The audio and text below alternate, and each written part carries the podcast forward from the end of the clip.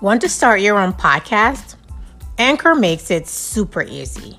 Here's what you need to know about Anchor. Most importantly, it's free. Second, there are tools that allow you to record and edit your podcast right from your phone or computer.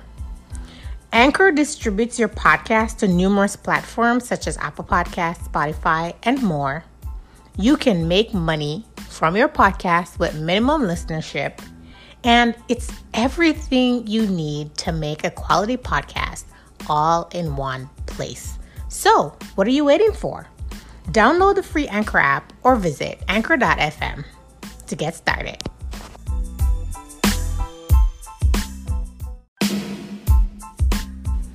Jeffrey Appiagyei is an agricultural engineer, ag tech entrepreneur, and co founder of SayeTech an agriculture and manufacturing company in Ghana. From his sophomore to senior year at the Kwame Nkrumah University of Science and Technology in Ghana, he worked on projects related to design and fabrication of portable soybean threshers, design and prototyping of a solar evaporation cooling unit for fruits and vegetables, and design of a vibrating seed cleaner. After serving for a year as an elementary teacher and mentor in a rural community without electricity in northern Ghana, he observed that parents usually came for their children during class hours to help them thresh their grains during harvest season.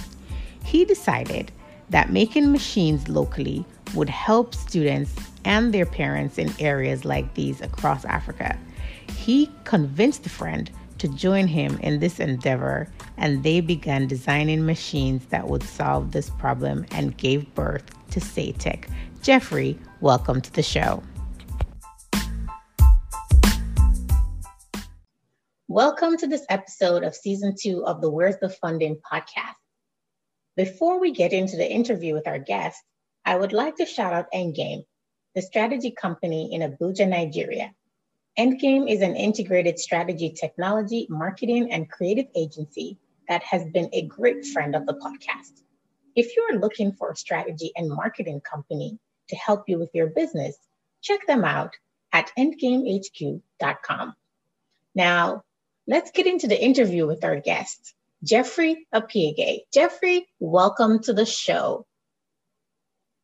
Thank you very much, Michelle. Thank you very, very much very grateful for the opportunity. Thank you so much for joining. And so tell our audience a little bit about you and your company, SayeTech. Sure, sure. Once again, thank you, Michelle. Thanks for this wonderful program. I believe it's one of the things that is very particularly needed in Africa for startups um, and entrepreneurs like myself. My name is Jeffrey Appiagyei. I'm the co-founder of SayeTech, where we build smart agricultural machines and also provide service with these smart agricultural machines to improve the productivity of smallholder farmers. So when you say um, improve the productivity of smallholder farmers, tell us what you're talking about. What are the challenges and the pain points that SayeTech is solving with this technology? What are the challenges and pain points that farmers have now, and what's your solution? Thank you.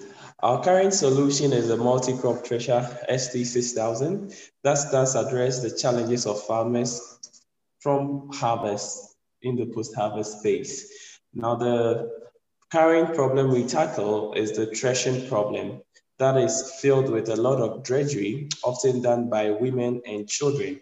In fact, children have to miss their school in order to be on farms.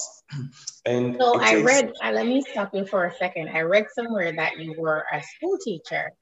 And yeah. while teaching these students in the rural part of Ghana, that you yeah. sort of recognize the impact that having yeah. to work on the farm with their parents was having on their education and you thought, mm-hmm. let me think of a solution that can help to reduce, as you say, the drudgery of working yeah. on the farm in terms of the amount of time it takes and the amount of resources it takes. So not just the parents' resources, but the resources of the children and the impact that that has on their education. And that's what sort of springboarded your idea to create this this solution, correct? Exactly, exactly. You're right. That's very, very true. So I served in a rural community without electricity and saw that challenge. And so that's that's when we, we decided to do this. So, so generally, why do you think that you were the person, the right person to bring to market this solution to solve that problem? Um, the thing is, it was necess- It was it was a call of necessity. Let's put it that way. And uh, um, I actually also have a background in agricultural and biosystems engineering. So um, I wasn't actually supposed to be a school teacher, but I chose to volunteer in that area because nobody does it. So I volunteered a year of my life to do that. So when I faced the challenge, actually my experience and my training um, equipped me to help solve the problem because uh, I had also be working with local fabricators. And then um, my current co-founder, that time we, I mean, we didn't have any company. So we had been working um, on solutions like that, but uh, we didn't think we would start that way.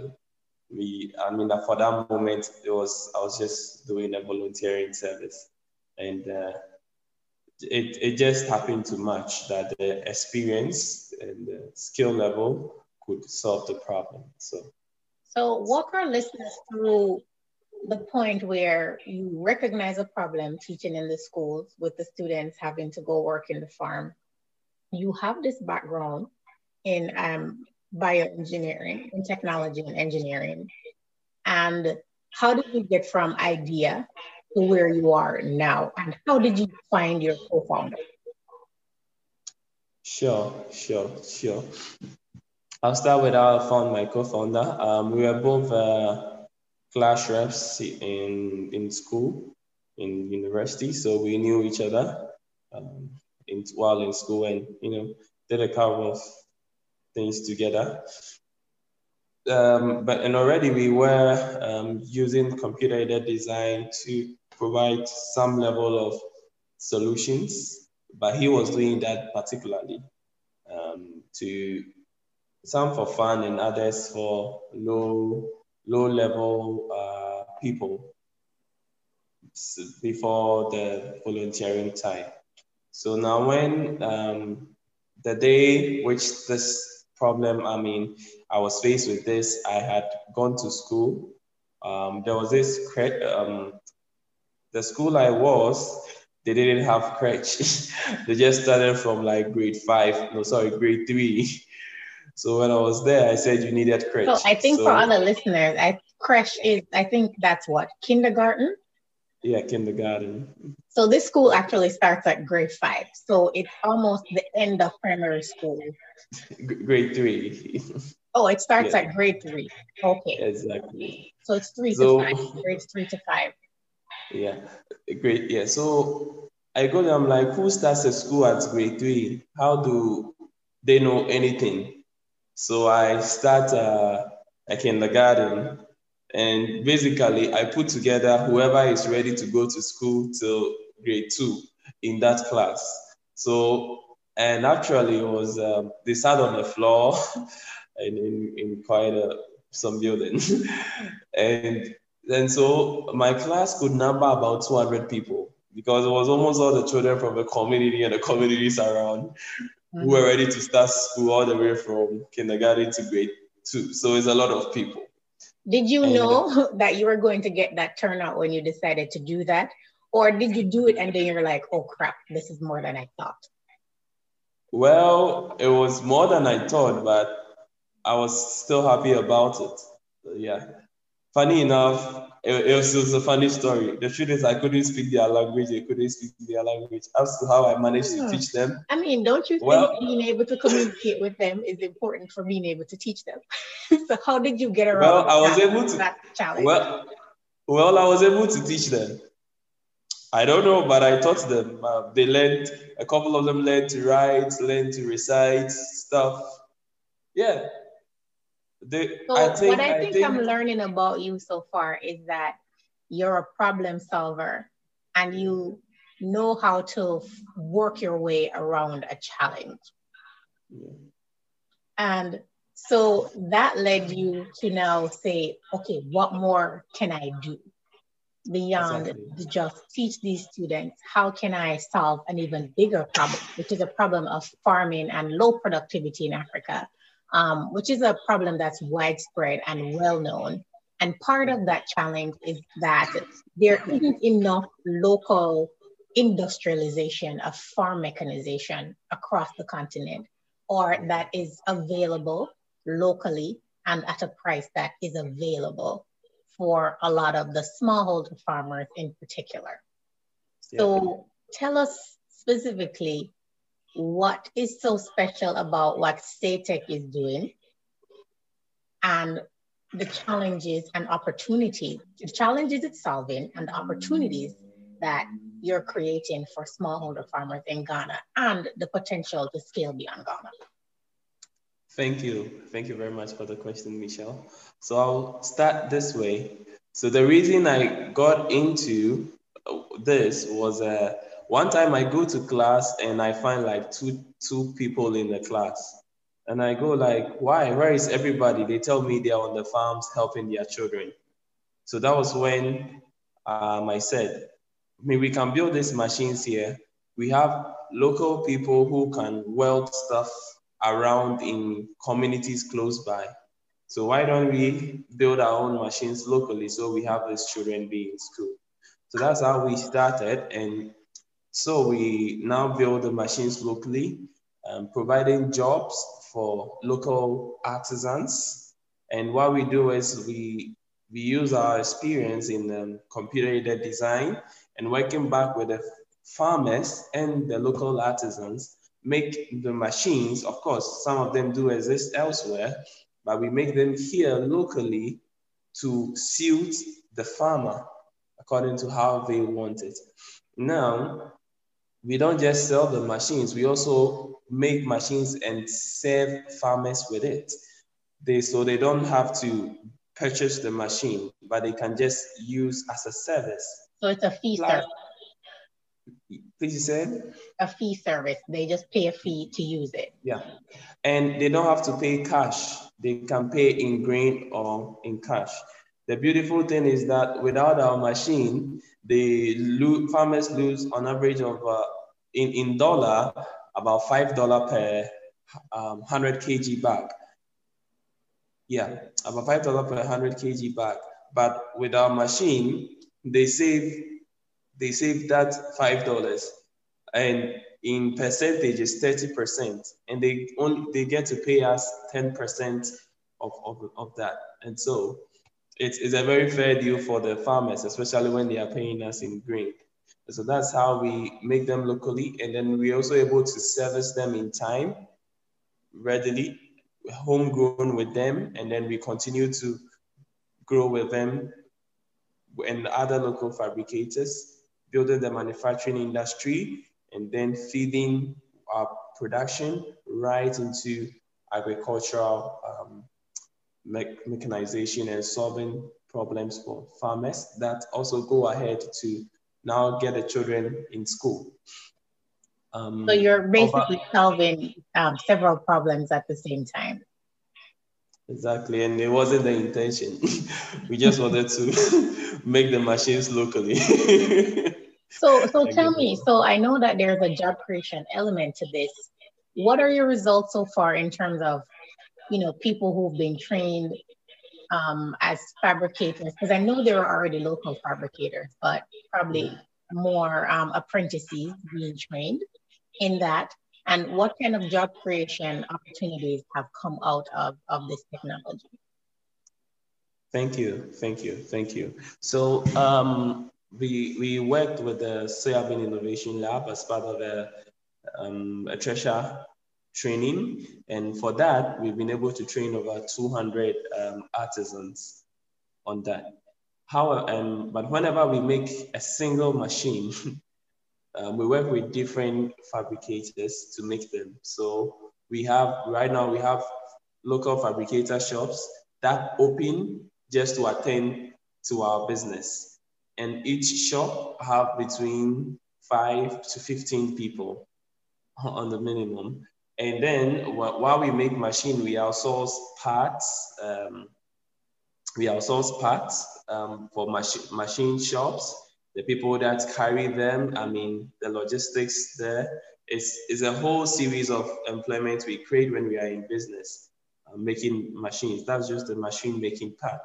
Then when we take the machine to serve farmers, each machine employs three people, three young people actually. And it's also lucrative, it pays well. So, and most of these farms are in rural areas. So we have young guys who instead of migrating to cities to find jobs, pick, work and serve with these machines to serve their own farmers while they make substantial revenue. Even most of the times more than what other colleagues would make down in the cities when they go look for greener pastures. And so that is how um, it is um, with the job employment, the employment we, we create.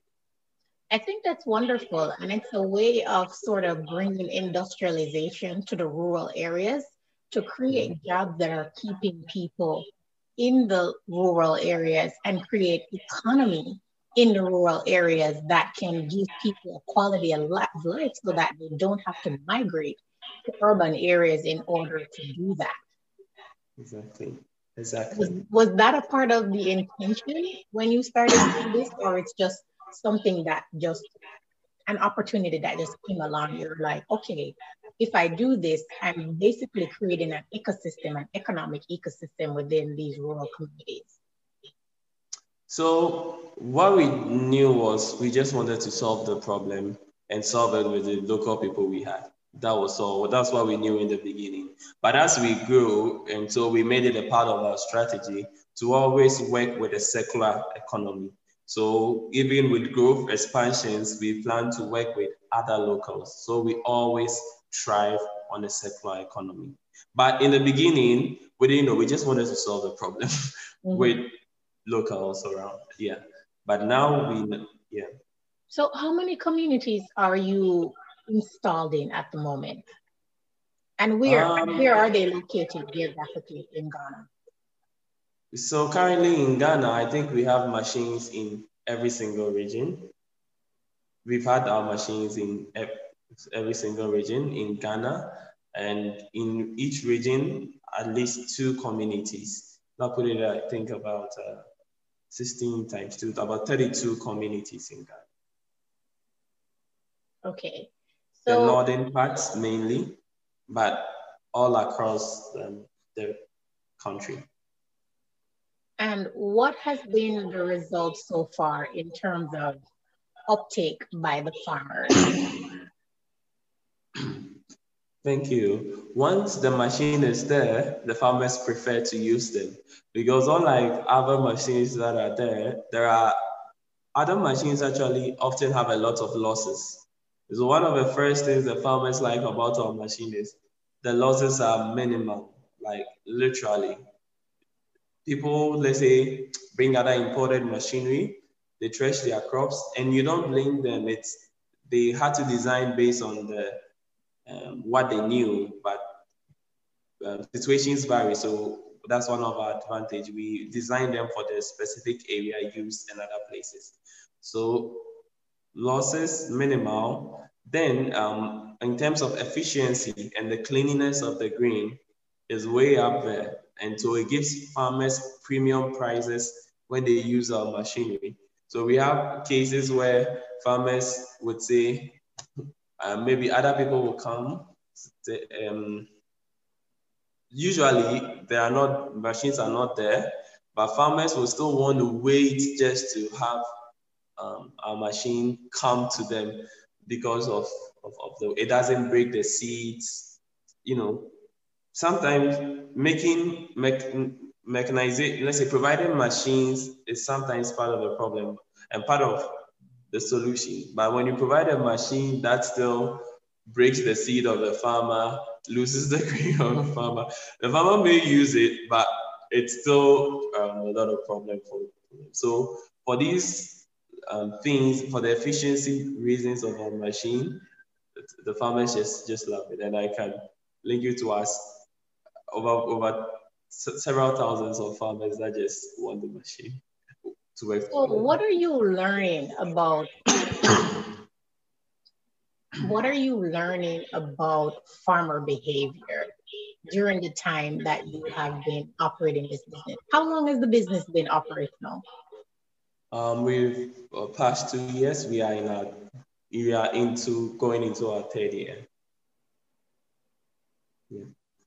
Um, the lessons have been a lot. Of course, we have had to keep improving um, on the machines. Um, for instance, um, at the beginning, it was very good for some crops and it wasn't good for some other crops.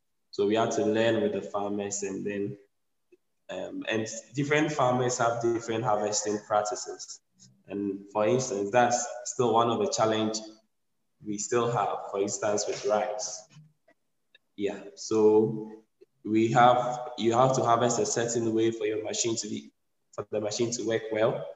Or, and then, yeah, so, um, we also have to learn um, about some other, because um, different farmers in different areas harvest differently. So, you know, some of those dicey things you get to learn. And then once you are working with the farmers, you make it for the way um, they prefer it. So let's let's go back a little bit because the title of this podcast is "Where's the Funding." So you guys were are fairly. sorry, sorry. Sorry, no worries. You guys are fairly young.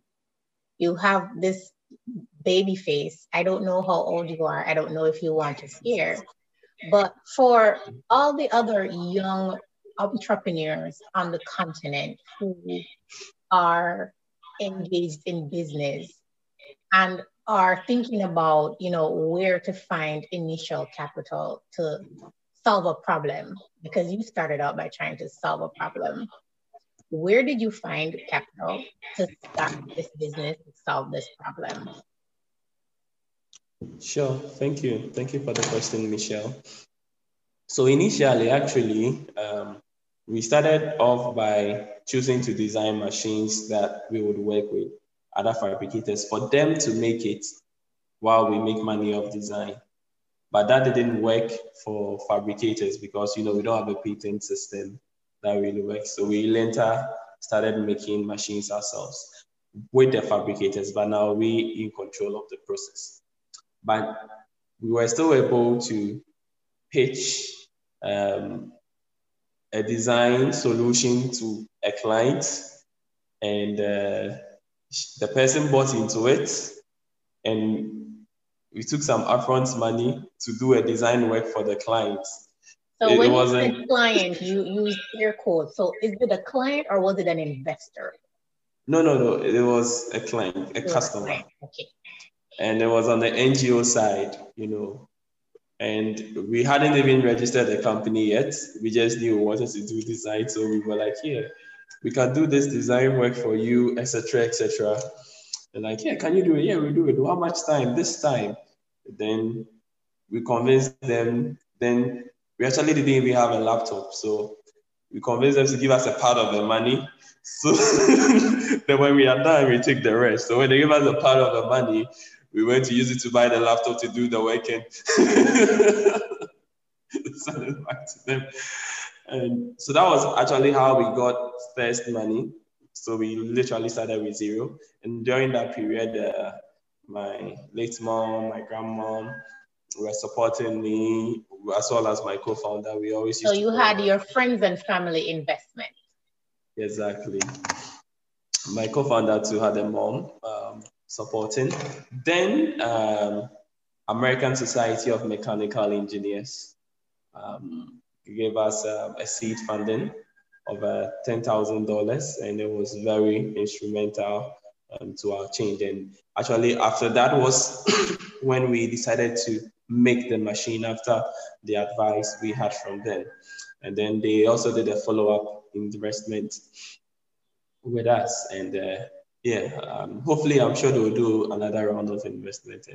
so they, provided, we, so they provided investment as well as some technical assistance. Yes, yes, yes. they provided grant support and, and technical assistance. And uh, um, we also got part of an accelerator called uh, Impulse. Um, that is also going to help support us um, with, with investments. And yeah, um, over the years, so we try and, I mean, within the startup, there's so much to do, but we still try and, and the thing about maybe writing, you have to write a lot about what you're doing to get it. Sometimes you just we just feel like we could just come on the field and see what we're doing, but we have to write, you know, to get um, some level of um, support on, on the grant side, but also so you we, have to learn how to communicate what you're doing and exactly. do that in writing. So whether you're writing for a grant, you know, and to let you know people who are interested in what you're doing as you're trying to bring on supporters or you know investors or whoever, you have to have the ability to be able to communicate in a very clear way what you're doing because they're not always able to just come to the field and see what you're doing. So you have to be able to communicate exactly. that in different ways. Exactly. Well said. Well said. yeah. So that's that's that's it. And then um, then we also um, over the time as we've grown, we found better people who can communicate and better. So we now work with them. So you're starting to build a team now. You have to walk yeah. the people through the process. So you know exactly. how you started, you had your friends and family investment, you know, giving you money to start this business. Then you got a grant from the American Mechanical Society. Is um is that it? American Society of Mechanical Engineers. American Society of Mechanical Engineers. They provided a grant. They provided some technical assistance. You had that initial client who believed in you, even when you didn't have a computer to do the work. Yeah. So it took somebody, you know, just to say, oh, okay, these guys seem like they can do the work. Let's take a chance on them. You did that. And now you're at the stage where you're starting to build a team. You're starting to bring on people who can do different parts of the business because running a business, even though it's a sort of an industrial or technology business like you, there are lots of different parts to it. It's not just the, the fabrication of the machinery anymore. Exactly. Original things. And I realized that that in the background has something that it wants to contribute to this conversation. To ignore him and keep going. yes, Michelle. Anyway, anyway. So basically, that's that's where we are. We are continuing to build the team and build the vision, and uh, and I'll say trusting God and keeping working hard. So. So I have a question for you. So you know, I got some feedback from an entrepreneur who, well, you know, a listener to the podcast, and the concern was around you know, if somebody is an aspiring youth entrepreneur like you were before you started this business, and I don't even know if, you know, you're thinking, okay, you know, I, I, I want to start a business, but where to start? You were trying to solve another problem, even though, you know, you had this this technical background. I don't know if your intention was to go get a job in some kind of a technology company and go that route. And because you were teaching, you kind of got pulled into entrepreneurship because you saw an opportunity to solve a problem. But for an aspiring youth entrepreneur on the continent who has questions around things like dealing with discouragement, how would you advise such a person? What advice would you give?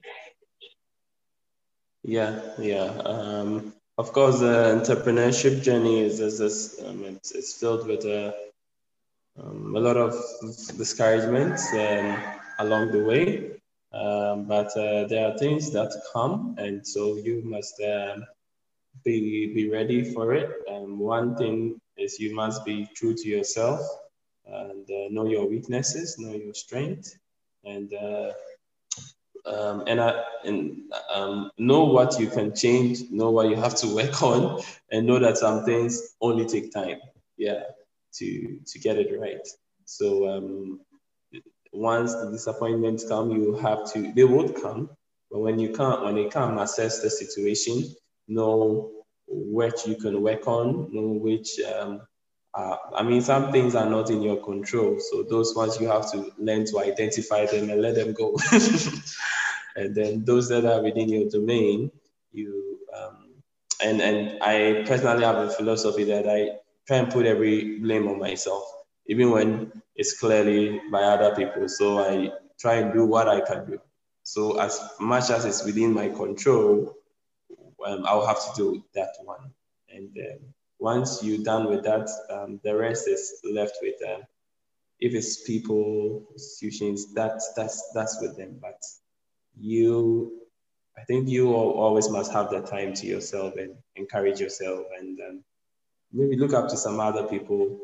Um, look up to if you believe in God, look up to God, and then um, and also once you have a vision, um, continue to see the vision. Once you continue to see it, some way, somehow, it, it will work, and just don't give up on it. How about, and I, and I think this is also connected to discouragement, um, dealing with fear, fear of trying an idea, because this was an idea, right, before it became an actual product and a business. Um, how how does the person sort of push past that fear? And then also connected to the fact that you might not know enough at that stage when you're starting about how to run a business because i'm sure yeah. that you're learning a lot about running a business as you're going yeah. through the process of running yeah. a business yes yes please yes please thanks for the question again um, so yeah fears fear is always there you always don't know. That's when um, maybe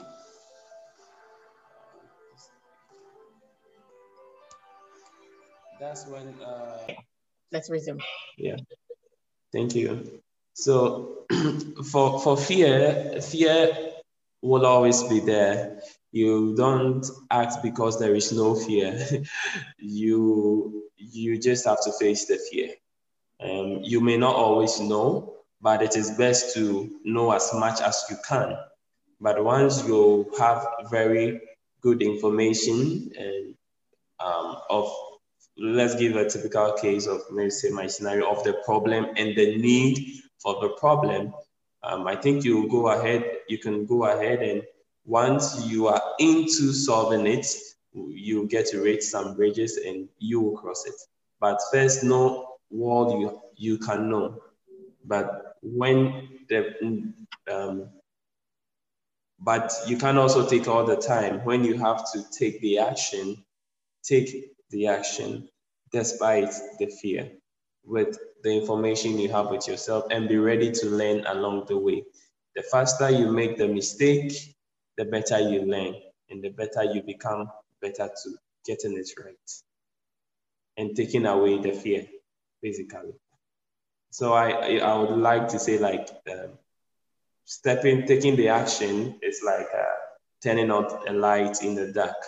Let's say if you go in, into, you want to get into a particular room and there are several rooms and all of them, the light is out and you are scared of what you would see. I mean, you, I mean, you just want to maybe open one door and it's the right place.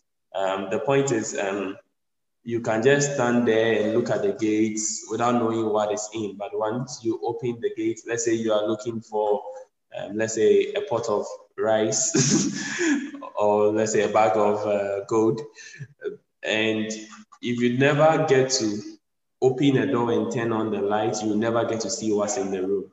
But if you open the door of one room and you turn on the light and you, you see stones, you have learned that stones is in that room. So you can then move on to the other one faster.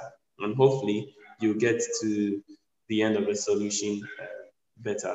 Um, yeah. So you just have to take the action most of the time, despite the fear. The fear will always be there. So Jeffrey, how have you dealt with, you know, uncertainties in the market? Yes.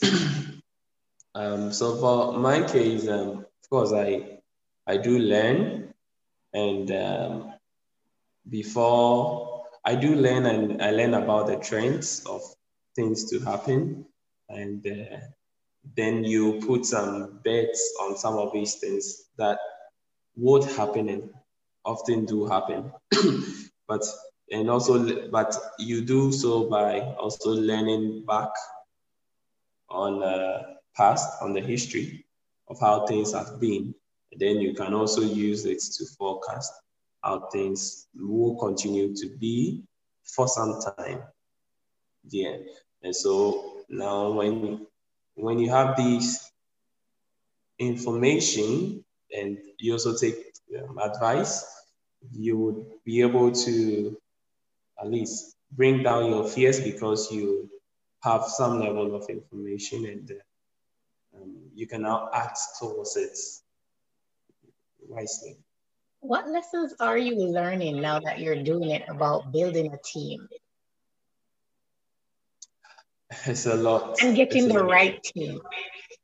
Yeah, yeah. Um, getting the right team is is always difficult. Um, and then first you must make yourself the right person too, because it's a human human relation. Also, you must have to learn to improve yourself, learn to listen, um, learn to communicate it better, um, communicate better, and then um, then you look out for for people who are who would be with your company often in the early stages for the vision.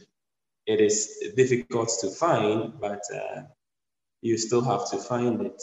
And so um, a lot of people might come around, but um, in a scenario and in the case where many people um, will just want to be around, but not everybody may want to, not everybody buys into the vision. And that would come um, with the, um, it'll come based on the interactions you have with them. And so it will have to take time. So most of the times um, when we are taking people, we often put them on probation to see um, how the work attitude and work ethics is. And for your attitude over time, definitely it will show. And that's how we get to choose um, the right team members we want to continue with. Is your muted? You're going into your third year. So as you're looking to scale and grow, what what does your strategy look like right now for for the future? Where are you trying to go? Are you looking to fundraise to support that growth? What's the strategy? Yeah, yes, yes. Um, we are speaking with a number of investors, yes, um, but the strategy is to um, continue to serve um, more farmers um, directly, um, not with uh, different machinery that we can uh, come out with through research and development and um, that that will be demand driven through lessons one we observe and also take from the farmers we continue to work with.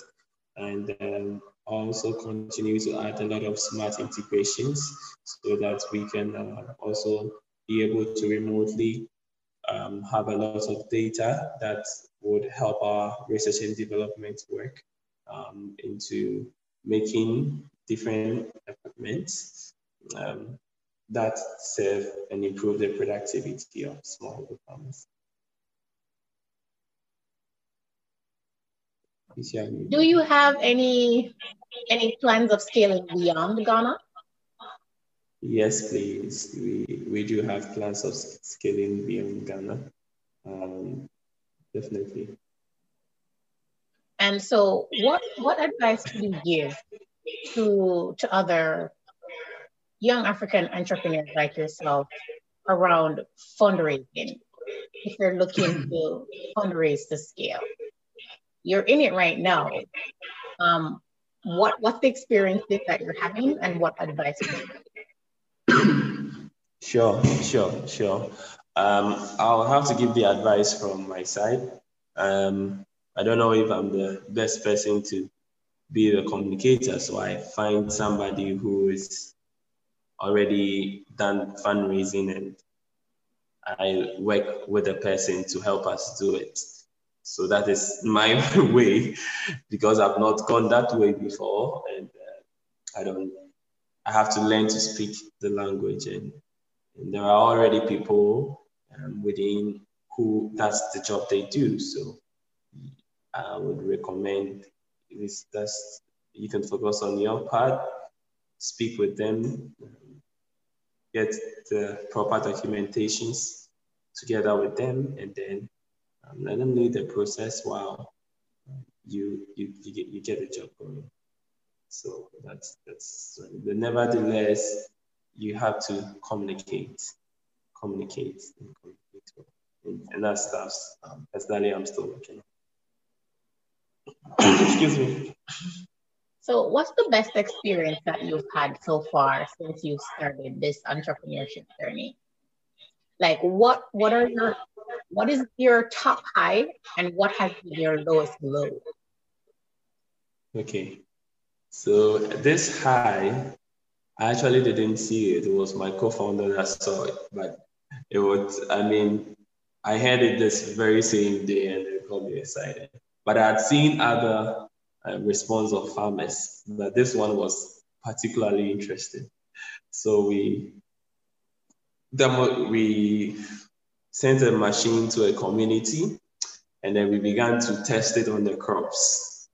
So um, we put maize in the crop, and the farmer was like, "Oh wow, see how it does the maize. You don't even have to remove the husk. You drop it in. This is very beautiful. Then they brought rice for the same machine. They drop it in. It did it very clean. Then the farmer began to clap. Oh, this is a very wonderful machine. It can do rice too. Then they brought soya bean. Then they drop it in and they did the soya bean too. The farmers began to clap and jubilate and jump around as if the machine is a miracle. that must have been a great experience for you. Yes, yes, yes. yes. So and it kind of reminds you and grounds you into why why you're doing this. And I think it's those sort of peak moments that keep you grounded when you're experiencing those valley moments. So, what has been one of your valley moments so far? Yeah, yeah, yeah, yeah. The valley moment, of course, would have to be with uh, people uh, I mean, sometimes you have to let people go um, when you are building a team, and uh, so some, I mean, some of those moments are sometimes very difficult, and uh, um, the whole um, situation of how to handle it, it's, it's um, I mean, for me, that's that's that's that's one of it. It's it's it's it's it's it's, it's about finding the right people and then maybe having people that you know so you had these sort of agreements with, but then it doesn't turn out that way.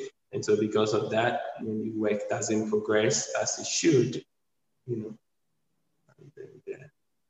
It's, and sometimes you just have to let people go and you wish it doesn't end up that way, but yeah. Yeah. No, I think it's important to demystify people who are thinking of entrepreneurship about what entrepreneurship really entails.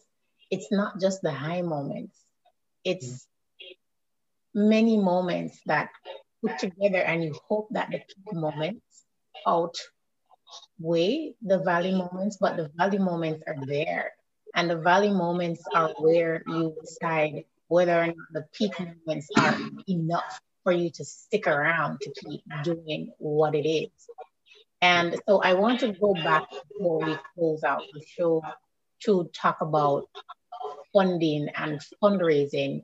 You know, fundraising is not easy anywhere. Um, it takes a long time to raise funds, and I think there needs to be a better level setting of expectations, especially for aspiring entrepreneurs, people who are just getting into entrepreneurship, that raising funds or getting grants, whatever it is, getting funding for your venture, it takes time. And that it also takes strategy. And also one of the messages that I'm trying to get out to people is not to just focus on finding funding, but focus on customers because your customers are also investors, right? Because the quicker you can get your product to market and get customers who are going to pay for your service, you can use that revenue from cash flow to incrementally invest in your business. So it's not just about external investment. There are some things that you can do to try and grow your business organically. So yeah. just to get that out there so that it doesn't seem like just about your ability to attract external funding because it's hard. Um, and you never know what external also depending on where you are geographically fortunately for you you're in ghana which is an anglophone speaking country in west africa and in my experience i found that when investors external investors do even look to invest in west africa they tend to flock to the anglophone speaking countries over the francophone speaking countries so you are in a more, more privileged um, situation than you know your peers in some of the surrounding countries. But even so, it's a competitive environment and learning how, like you said, to be able to communicate about your business in a compelling way it's not just another thing like oh if they just come and see, well they can come especially now in this environment. Exactly. a compelling picture. And if you're not the one to be able to do that how do you then go find the people? And if it even means paying them because you have to pay people for their service. You have to pay exactly. to play so you yeah. have to be willing to invest in your business and invest in your own growth. It's not always just going to come to you. It's not just development. It's not charity. It's a business. And so there, it requires a different shift in the thoughts and perceptions and how you go forward in, in, in running this business and looking for funding.